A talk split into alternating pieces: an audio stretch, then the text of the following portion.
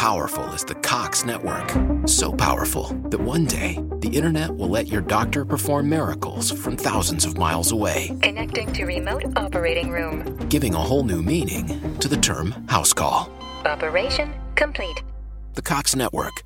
With gig speeds everywhere, it's internet built for tomorrow, today. Cox, bringing us closer. In Cox serviceable areas, speeds vary and are not guaranteed. Cox terms apply, other restrictions may apply. يا هلا وسهلا. حياكم الله. أنا محمد الوهيبي وأرحب فيكم في حلقة جديدة من بودكاست 1949 في موسمه الثاني. المملكة العربية السعودية بلد متقدم عالميا في الترتيب من ناحية الفنون الصخرية والآثار. رغم كذا هناك الكثير من الآثار الكامنة على أرض هذا الوطن لم تكتشف بعد. تحدثنا في هذه الحلقة عن العالم الإيطالي الذي ألف مجلدات خالدة عن الرسوم الصخرية في المملكة العربية السعودية وهو لم يزرها قط. كان أيضا هناك حديث عن أساليب الرسوم الفنية عن طرق معرفة العلماء لأعمار مثل هذه الرسوم وكذلك أيضا عن التقنيات المستخدمة قديما في الحفر والرسم على الصخر. وفي النهاية جاوبنا على هذا السؤال. ماذا نستفيد نحن كسعوديين من كل هذا؟ كان ضيفنا في هذه الحلقة الدكتور نايف القنور المتخصص بالفنون الصخرية والآثار. أما الآن أترككم في رحلة إلى التاريخ.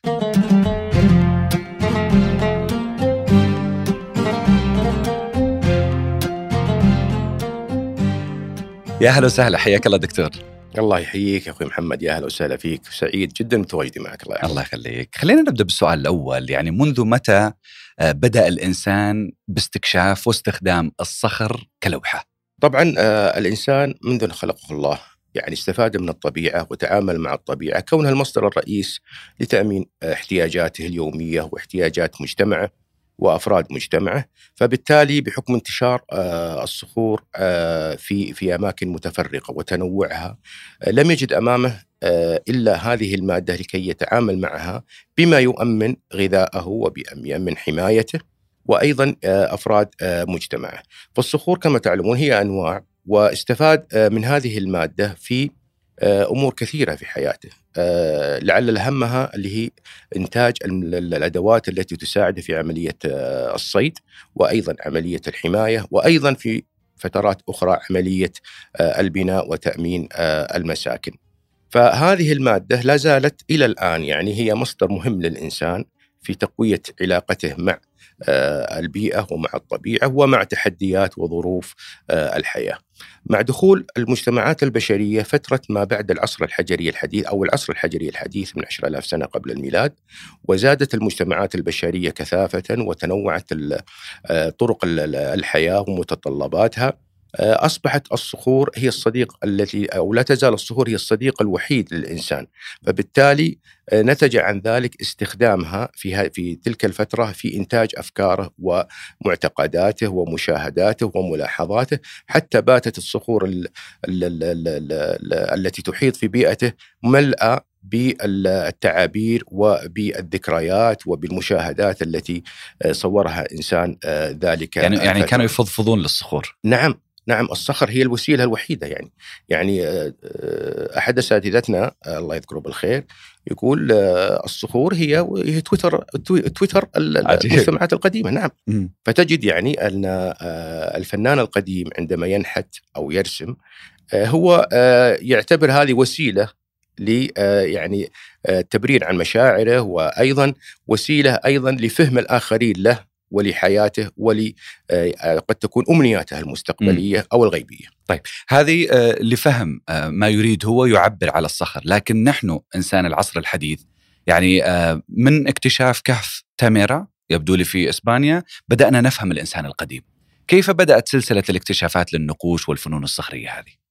طبعا آه، لا زال العالم إلى الآن يعني في مراحل الاستكشافات آه، فيما يخص علم الآثار بشكل عام والفنون الصقريه بشكل بشكل خاص. القصة بدأت آه، يعني قصة يعني جميلة جدا عندما اكتشف آه، أحد الصيادين آه، أو الرحالة و- وقيل في رواية أخرى أن أحد المهتمين بالنباتات هذا الكهف بمعطياته العضوية أي انه في مدخل الكهف كشف عدد من العظام والجماجم فأبلغ أحد الأثرياء في المنطقة والذي كان يملك ال- الكهف أو يملك المنطقة اللي يوجد فيها الكهف. فكان ذلك عام 1800 تقريبا و69 ميلادي.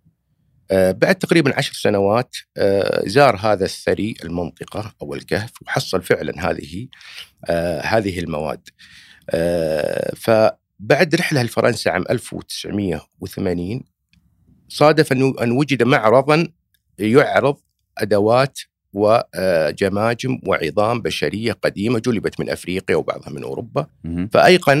أن فعلا ما كشف في التاميرا هو آه، كشف أثري آه، ل- ل- للحضارة بشرية قديمة. حلو. فأعلن عنه. هناك في الفترة هذه ثار جدل في أوروبا حول حقيقة هذه المكتشفات. ولكن ما ميز كهف التاميرا هو ليس المواد العضوية وإنما الفنون الصخرية التي اكتشفتها ابنة هذا السيد اسمها ماريا. عمر اكتشفت إيش؟ اكتشفت الرسوم الصخرية عندما كان والدها آه، ينقب في في بداية الكهف. وكانت تحمل شمعة وكشفت عن رسوم صخرية داخل الكهف. ملونة لحيوانات وأشكال يعني ما انتبهوا لها ما يعني انتبهوا. لها لا لا ما كانوا عندهم أي خبر فيها فهنا بدأت مرحلة آه، يعني من مراحل دراسة الفنون الصخرية وهي مرحلة استكشاف الفنون الصخرية هذه المرحلة في الحقيقة آه، قد يعني نقول من 1900 1879 إلى 1902 هي مرحلة الجدل واللغط في حقيقة هذه الفنون. عندما اصطدمت هذه الفكرة وهذا الكشف عند المثقفين وطبقة طبقة العلماء آه، في أوروبا آه، يعني آه، أوقفوا هذا هذا الجدل بأنها لا حقيقة لها وأنها عبارة عن رسومات حديثة رسمت يعني لفترة. ولكن بعد تقريبا ست سنوات كشفت العشرات من الكهوف في منطقة ما بين فرنسا وأسبانيا دعمت هذا الرأي ودعمت هذا مم. الاكتشاف وبالتالي أصبح آه، أصبح هذا الكشف هو حقيقة. فعندك في فوندي جوم وفي لاسكو وفي كومباريل هذه كلها كهوف وجد فيها المئات من الرسوم حلو. آه، الصخرية. حلو طيب من بعد هذا الاكتشاف إلى اليوم يعني ودي تذكر لنا يا دكتور وش أعجب قصة أو اكتشاف أو سر من أسرار مثل هذه الرسوم يعني شيء لغز لم يفسر حتى الآن مثلا.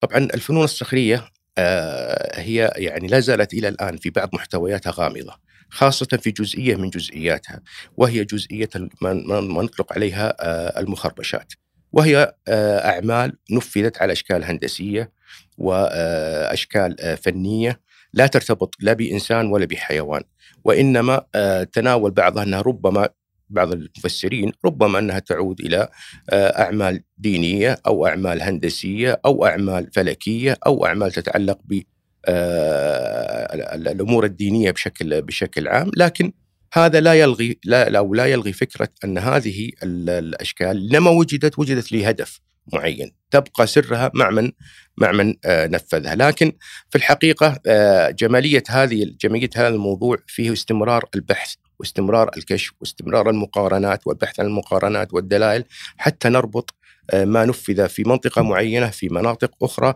لنطلع بمعلومة بمعلومة متكاملة عن هذا أو عن هذه اللغز. ممتاز.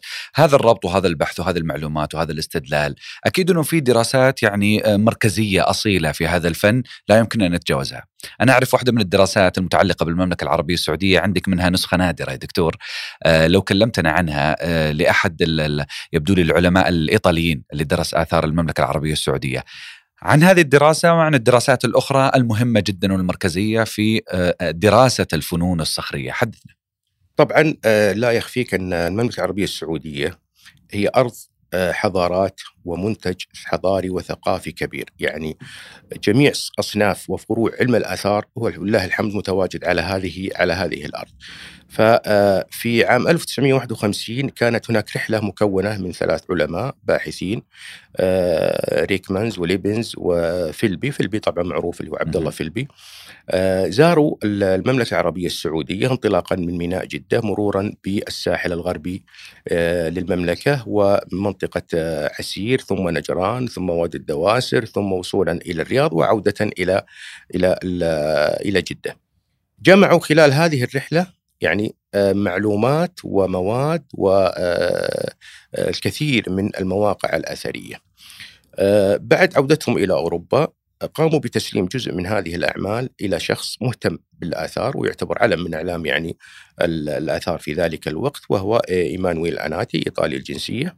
آه، قام بتصنيف وفرز هذه المواد وتقريبا 232 لوحة صخرية قام بتصنيفها ودراستها وتحليلها وأيضا أوجد تسلسل زمني لها وأنتج أربع مجلدات عن هذه الفنون آه، في المملكة آه، العربية السعودية بالرغم أنه لم يزر لم يزرها أو يطلع عليها آه، ما جاء السعوديه ابدا. آه. فبالتالي يبقى هذا المنتج إلى الآن يعني مصدرا وليس مرجعا فقط وإنه مصدر من مصادر دراسة الفنون الصخرية في المملكة العربية السعودية لما احتواه من مواد جدا جميلة وقد يكون بعضها نادرا اندثر يعني في الوقت الحاضر لأن أكثر من 70 سنة تقريبا الدراسة تمت. م. فيبقى هذا العمل من الأعمال الجيدة الأعمال الخالدة نعم نعم الأعمال الجيدة في الفنون الصخرية. جميل، لكن قراءتها نفسها تفسير هذه الرموز، كيف آه تعرفون هذا ثمودي هذا ما قبل ال ال ال الإسلام؟ يعني مثل هذه التكنيكات يعني كيف تفككونها؟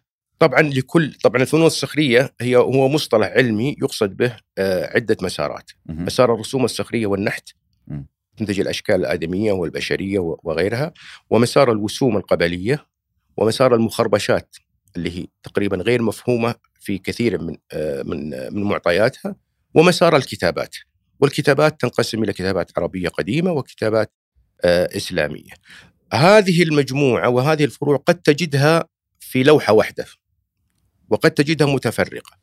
فهنا يأتي دور المتخصص عندما يتم قراءة والتعامل مع هذه الفنون لابد أن تكون على علم ودراية آه، بكيفية التعامل مع هذه المادة. لا سيما أنك تتعامل مع موضوع آه، لا يوجد له آه، أي بيانات أو معلومات وإنما معطيات منحوتة أمامك فعندما تتعامل معها رسمة الجمال الخيول الوعول هل هي مقترنة مقترنة مقترنة مع أشكال بشرية؟ هل هي مقترنة مع كتابات قديمة؟ أحيانا الكتابات تفسر الرسمة وهذا يسهل المهمة لك. نعم. لكن أحيانا الكتابات قد توجد تشير مثلا إلى اسم علم مثلا ها جمل لفلان يعني هذا الجمل لفلان. لكن لا تعطيك أي معلومات لا عن الشخص ولا عن الجمل ولا عن آه، الانتماء ولا عن المكان ولا على أي شيء. فهنا يمكن هذه كانت لوحة محل ولا شيء. فهنا آه، تبدأ اللي هي قضية التخصصية في المجالات. عندما تتخصص في الفنون الصقريه آه، يعني على قولهم في المثل منك البديهه ثنتين غص. لابد إنك تتخصص في قضية إما فنون أو كتابات وقلما نجد آه، يعني متخصصين يجمع بين بين هذه هذين الفرعين من من العلم الاساسي. جميل جدا ذكر موضوع التخصصية لأنه عندنا وزارة الثقافة حريصة دائما على تعزيز المهن الثقافية الموجودة في هذه القطاعات. فأنا لو سألت عن موضوع مثلا آه، قطاع الآثار بالمجمل أنا تصوري ممكن تصحح لي يا دكتور إنه هل الشخص المستكشف أو المنقب عن الآثار في في الموقع الأثري هو نفسه اللي آه، يقرأها هو نفسه اللي يحتفظ فيها هو نفسه الذي آه، يقوم بأعمال الصيانة لمثل هذه القطع أم هناك أربع أشخاص يقومون بهذه المسارات وأن هناك سوق واعد وأن هناك تخصصية أكثر في هذا المجال؟ طبعا آه، هيئة التراث بوزارة الثقافة وبدعم كبير من آه، الأمير بدر الله يحفظه وزير الثقافة آه، أتاحت للباحثين اللي هو تطوير تطوير مهاراتهم المكتسبة سواء العلمية أو التقنية أو أو, أو الإدارية. فأي فريق فريق علمي يخرج لموقع أثري لابد أن يحتوي على متخصصين سواء في قراءة النقوش في الفن أو في الرسم الصخري أو في التعامل مع المواد بحفظها أو نقلها أو آه، ترميمها. فلا بد أن الفريق العلمي الذي يخرج إلى آه، الموقع أثري أن يكون ذو تخصصات متعددة تحسبا لأي آه، يعني أي عمل قد يستلزم تواجد متخصص معين حتى في النبات حتى في التربة حتى في الأج... في في في الجو. يكون هناك متخصصين آه، في مجالات عدة. حتى ما حتى عندما تخرج بتقرير متكامل عن الموقع تكون متكامل علمي. أنت تدرس البيئة بمعطياتها القديمة الذي تحت الذي تحتضن هذا الموقع الأثري. تحت تحتاج إلى موقع إلى آه، أناس يدرسون هذا الموقع من من واقع البيئة المحيطة. فالدراسات الأثرية لا تقتصر على اللوحة أو على الموقع وإنما دراسة البيئة المحيطة حتى تعرف كيف كانت البيئة البيئة القديمة وكيف كانت معطياتها وكيف كانت تعامل أو تعامل الإنسان آه، الإنسان معه. أنت ذكرت آه، دكتور قبل شوي نقطة مهمة الموضوع المتخصص في النبات لدراسة لدراسة الرسوم الصخرية إن صحت التسمية. أنا في واحد من كتبه كنت ذكرت معلومة جدا لفتت انتباهي اللي هو آه، قلت إنه معرفة الغطاء النباتي لذلك العصر تكون من خلال السلالة الحيوانية المرسومة على الصخر. كيف هذا التسلسل؟ كيف هذا الترابط؟ على سبيل المثال لما تجد موقع يحتوي على أبقار الأبقار لها غذاء معين ولها كميات معينة في التعامل مع الغذاء فالأبقار يعني هي تقريبا هي من الحيوانات أو من فصيلة البقريات اللي تحتاج إلى آه، كثرة في الغذاء ونوع معين من الغذاء فتتوقع أن الأرض معشبة في ذلك الفترة لابد مم. حتى الحالة المطرية في ذلك الوقت لتواجد هذه الابقار تكون جيدة حتى تستمر. تستمر في في السلالة وفي الإنتاج وفي التكاثر مم. عندما تجد وعول أو أو أو أو خيول آه، أو آه، طيور أو ايا كان فبالتالي هذا يعطي أن البيئة آه، مناسبة لتواجد هذه هذه الحيوانات وتكاثرها، فبالتالي حتى الإنسان لما تكون متواجد في مكان معين في رسمة معينة أو في فن صخري معين هذا يعطي دلالة أن المكان آمن، متوفر الغطاء، متوفر الغذاء، متوفر الماء، فهذه العناصر كلها تعطيك أن المكان أو الموقع مناسب للجميع. فما يهمنا في هذا المكان في هذا الجانب أن لوحة الفن الصخري هي تغطي جوانب البيئية وتعطيك معلومات عن تفاصيل الغذاء وتفاصيل الأمان وتفاصيل الحياة الاجتماعية والبيئية والاقتصادية والسياسية. فالفن الصخري قد يكون هو الوحيد في علم الآثار اللي يغطي الجوانب الحضارية الخمسة. الجانب السياسي آه. يعطيك معلومة عنه، الجانب الاقتصادي يعطيك معلومات عن حالة المكان وحالة المجتمع آنذاك، آه، الجانب الديني برضه يعطيك تعريفات عن الجوانب الدينية قد لا تجدها في موقع أثري وإنما في الفن آه، الصخري آه، الجانب البيئي برضه هذا من الأمور المهمة التي قد لا تجدها في أي موقع أثري وإنما بمجرد وصولك إلى موقع يحتوي على واجهة صخرية لمجموعة من الموضوعات هي بالتالي تعطيك المعلومة الكاملة عن الموقع وعن الحياة بتفاصيلها في ذلك الوقت. بالفعل دكتور يعني آه، ربما غير المطلع يعتقد إنها هذه رسوم ونحوت آه، يعني كلها تشبه بعضها لكن لما تتخصص وتتعمق في القراءة عن هذه الموضوعات تجد دراسات منفصلة فقط على الأيادي المنحوتة الأكف آه، دراسات عن الصيد فقط الصيد في هذه الرسوم والنحوت. كذلك أيضا هناك دراسات متخصصة في اللباس لباس تلك المراحل. فهناك تخصصية أيضا في قراءة مثل هذه النحوت. صحيح. يعني آه، زي ما ذكرت لك الله يحفظك إن الفنون الصخرية هي داعم قوي لعلم الآثار في تسلسل المعلومة وربطها وبالتالي وضعها على الخارطه الأثرية والحضارية. م. ليس للمملكة العربية السعودية وإنما للبشرية والدول بشكل عام بحيث أن الرسوم هي آه، هي ثقافة متعددة منتقلة قد آه، تتقاطع وقد تختلف. لكل دولة ولكل مكان ظروفها المعينة. ولكن طيب. في المملكة العربية السعودية وجدت نماذج جميلة جدا. نماذج لمنحوتات نماذج فنية. نعم نعم نعم. تبين لك اللباس. تبين لك الح... تبين لك الحلي. كيف كانت سواء القلائد الأساور آه، الخلخال طريقة اللباس. ناهيك عن أن في احد دراساتي تم يعني تمييز خمس أنواع من اللباس. لباس يستخدم للصيد لباس يستخدم للزواجات لباس يستخدم للزراعة لباس يستخدم للطبقة العليا أو المخملية إن صح التعبير ولباس عامة الناس. فهذه أنواع تم اكتشافها من من الفنون الصخرية. أيضا الحلي. الحلي عندما توجد في رسوم صخرية أو فنون صخرية فيها حلي هذا ماذا يدل عليه؟ يدل على أن هناك طبقة حرفية في ذلك المجتمع أنتجت هذه آه، المواد سواء من لباس أو من حلي حتى في الأسلحة التي تبين في الرسوم الصخرية الرماح والسيوف والأقواس. هذه تعطيك دلالة أن هناك استقرار سياسي استقرار اقتصادي في رفاهية. نعم في رفاهية. في إنتاج يعني لل آه، لمحتياجات المجتمع آه، في ذلك الوقت. م. وهذا يعني سمحت لي يعطينا دليل آخر لمن تقول أن المملكة الصحراء لا يوجد بها حضارة ولا ثقافة. لا يا عزيزي. إحنا عندنا أكثر من 9000 موقع أثري مسجل وليس هذا كل المواقع وإنما هي المسجلة بشكل نظامي في السجل الأثري. آه، تحتوي على الكثير من مواقع الفنون الصخرية، الحضارات التي اكتشفت، المواقع التي اكتشفت، آه، التحاليل الدقيقة والتفاصيل لهذه المواقع، كل هذا يعطيك تميز آه، عن غيرك في أنك بلد ذا إنتاج حضاري وثقافي وفكري وفني منذ أكثر من عشرة آلاف سنة فيما يخص مجانب الفنون الصخرية، أما زمنيا فنحن نعود بحضارتنا إلى أكثر من مليون و500 ألف سنة. جميل المعرفة معرفة التواريخ هذه معرفة الأرقام أنتم دكتور كيف تعرفون أعمار مثل هذه المنحوتات طبعا هذه آه، تدخل في سلسلة آه، طبعا دقيقة جدا قضية التاريخ التاريخ هي قضية جدا يعني حساسة وتحتاج إلى دقة في آه، في تتبعها ومعرفتها.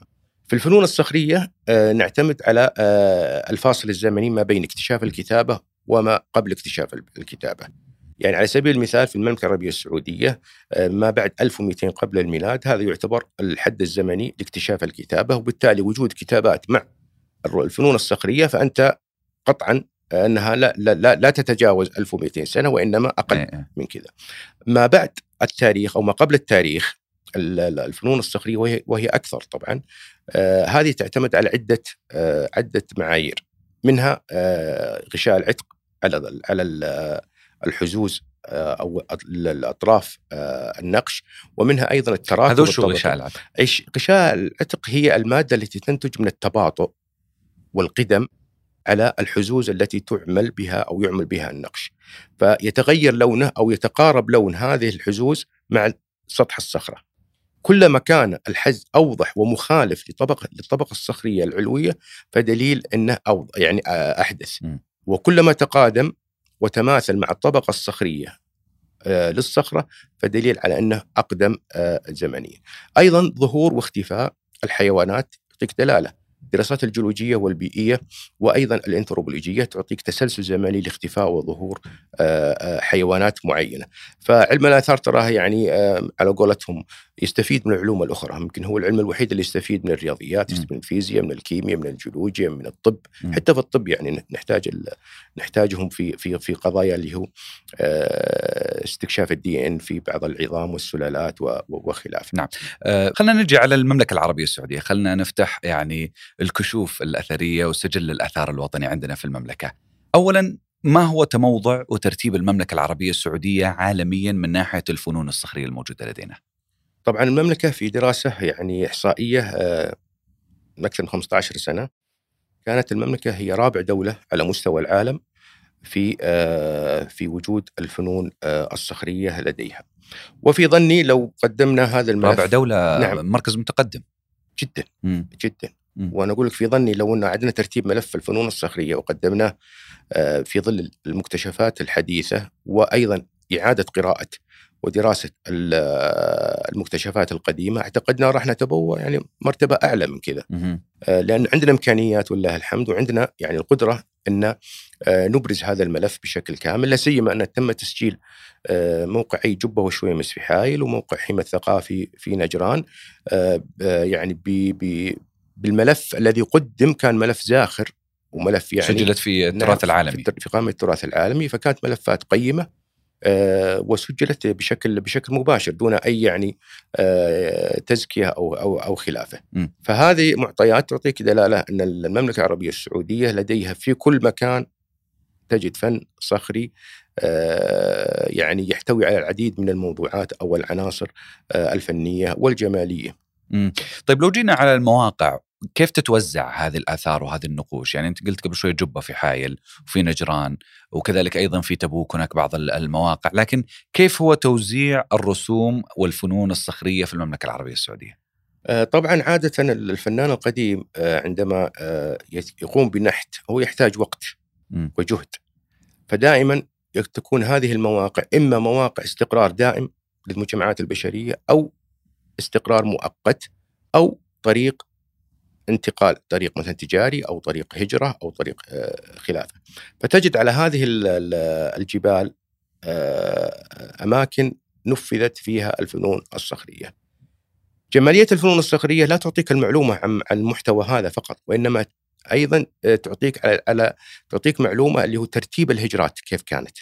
لماذا الإنسان مر مثلا من حايل طلع للجوف ثم بعدين راح لتبوك؟ هذه كلها مسارات للهجرة. يعني ناهيك عن أنه اكتشف موقع أثري في الصحراء النفوذ ال- ال- الكبرى ما بين حائل والجوف. آه، موقع يعني نفوذ يعني ما حد يجيه يعني. مم. واكتشف إلى الآن أقدم موقع يعود للفترة الأشولية عمره أرب- 400 ألف سنة. فها 400 ألف نعم. سنة في السعودية. في السعودية نعم. مع أنه يعني في موقع أقدم منه اللي موقع شويحطية مليون ومليون 300 سنة. لكن في الفترة الأشولية هذه فترة مهمة طريقة اللي هي طرق الهجرات القديمة من وإلى داخل الجزيرة العربية. هذا يعطيك دلالة إن المملكة العربية السعودية كانت غنية بالغطاء النباتي والبيئة الصالحة للاستقرار والتنقل. لا ننظر لها مثل ما ننظر لها اليوم إنها صحراء، لا كانت آه، بيئة جاذبة آه، غطاء نباتي حيواني آه، كانت مهيئة أو ظروفها مهيئة لاستقرار الإنسان واستخدام آه، معطياتها ومكوناتها آه، اللي يستفيد منها الإنسان بشكل كامل حتى ما ينتقل من مكان إلى مكان آه، يجد ما آه، ما يحتاجه من آه، من موارد آه، بيئية أو حياتية أو اجتماعية أو معيشية. دكتور يعني حديثنا رائع جدا خلال هذه الحلقة بالحديث عن الجهود الحكومية كذلك أيضا مشاركة المجتمع وكذلك أيضا الثروة الهائلة للمملكة العربية السعودية الكامنة في أرضها من خلال هذه الرسوم والكتابات آه، الصخرية لكن السؤال الأهم أنا كإنسان القرن الواحد والعشرين أنا كمواطن سعودي ماذا أستفيد من كل هذا؟ طبعا الاستفادة أنك تباهي آه، أمام الآخرين بموروثك وبما لديك من تراث غني. فالأمة التي ليس لها تراث أعتقد إنها وليدة حديثة لا ترتبط بالأرض ولا ترتبط بالتاريخ. فكلما كان لديك تاريخ وإرث حضاري مادي يشاهده الجميع فأنت لك ارتباط وثيق ببيئك بوطنك بمقدراتك وليس ول- ولست يعني دخيل على هذه البيئة وإنما أنت من أسست. هذا هذا التراث آه، بأجدادك وآبائك وأسلافك. فبالتالي ارتباطك بال- بال- بالتراث الوطني هو اعتزاز ومصدر فخر لأنه يثبت جذورك العربية جذورك الإنسانية جذورك الاجتماعية آه، في هذا آه، في هذا المكان. ولو لم تكن له قيمة لما كان هناك الاهتمام العالمي. لما كان له هذه القيمة الاقتصادية كذلك الثقافية آه، السياحية أحيانا. وغيرها. ومن ليس له ماضي ليس له مستقبل. أكيد. شكرا جزيلا لك دكتور. العفو سعيد بك. الله يحفظك.